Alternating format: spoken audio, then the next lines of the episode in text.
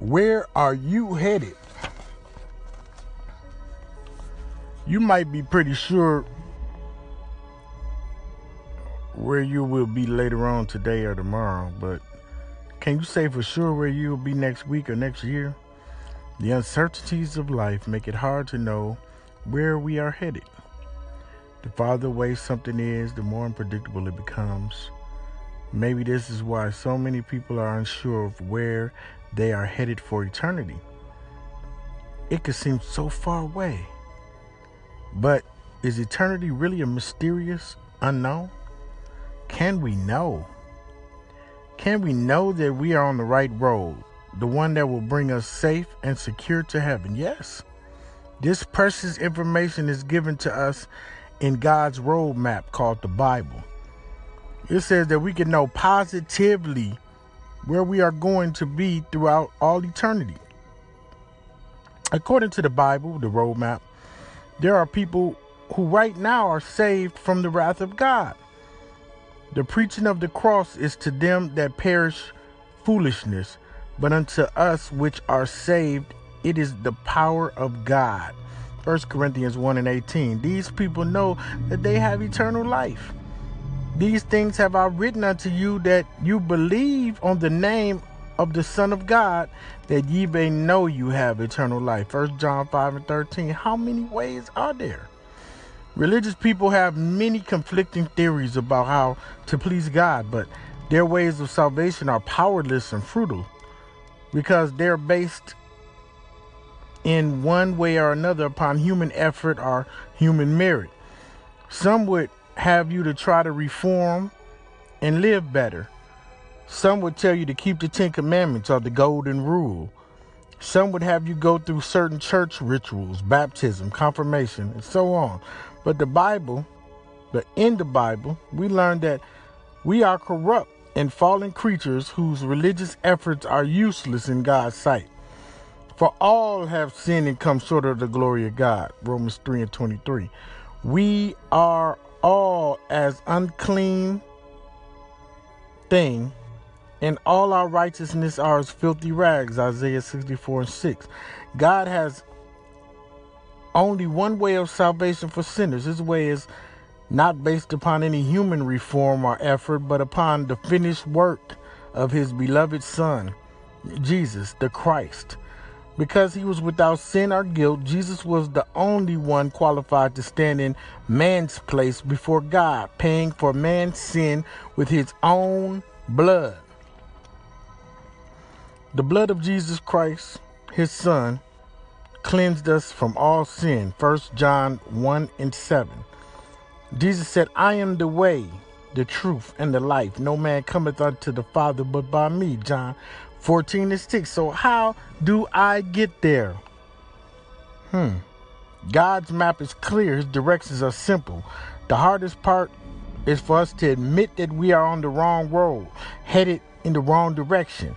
It's hard for us to face up to the cold reality that we won't measure up in God's sight. Basically, it's hard for us to repent, to acknowledge before God that we are wrong and He is right that we are sinful and he is holy. Repent ye therefore and be converted that your sins may be blotted out. Acts 3 and 19. God loves you. He has given his only son to die for your sins. He is not willing that any should perish, but that all should come to repentance. 2 Peter 3 and 9. If you will come to him as a guilty and undeserving sinner, he will give you eternal life as a free gift, bought, paid for on the cross of Calvary. The gift of God is eternal life through Jesus Christ our Lord, Romans 6 and 23.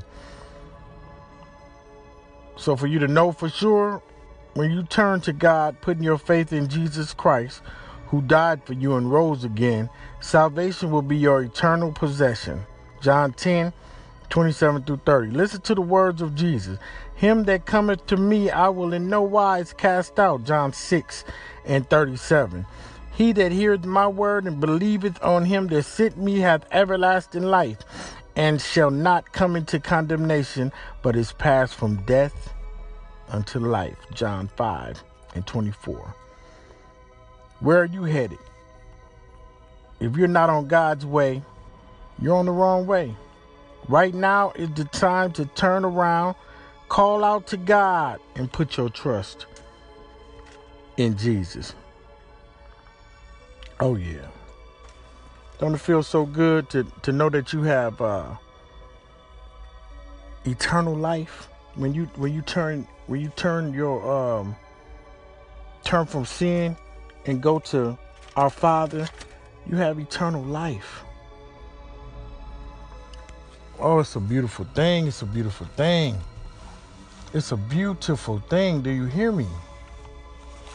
Beautiful, beautiful, beautiful. I love the Lord. So I'm going to give you a quick prayer. We do it a lot, but ain't nothing more important than you know this milk right now. I'm I'm I'm I'm just feeding milk to people right now.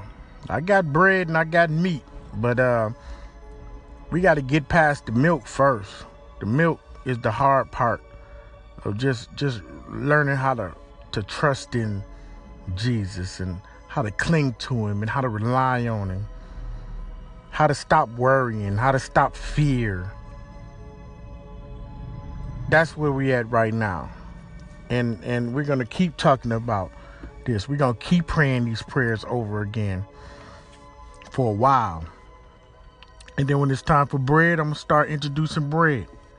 And when it's time for meat, oh, the meat, I got meat ready. I'm writing meat right now so that I can present it.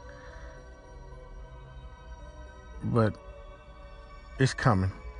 So bow your heads or put them to the sky or just stand there, put your hands up and say this with a sincere heart. Say, Father God, please forgive me of all my sins.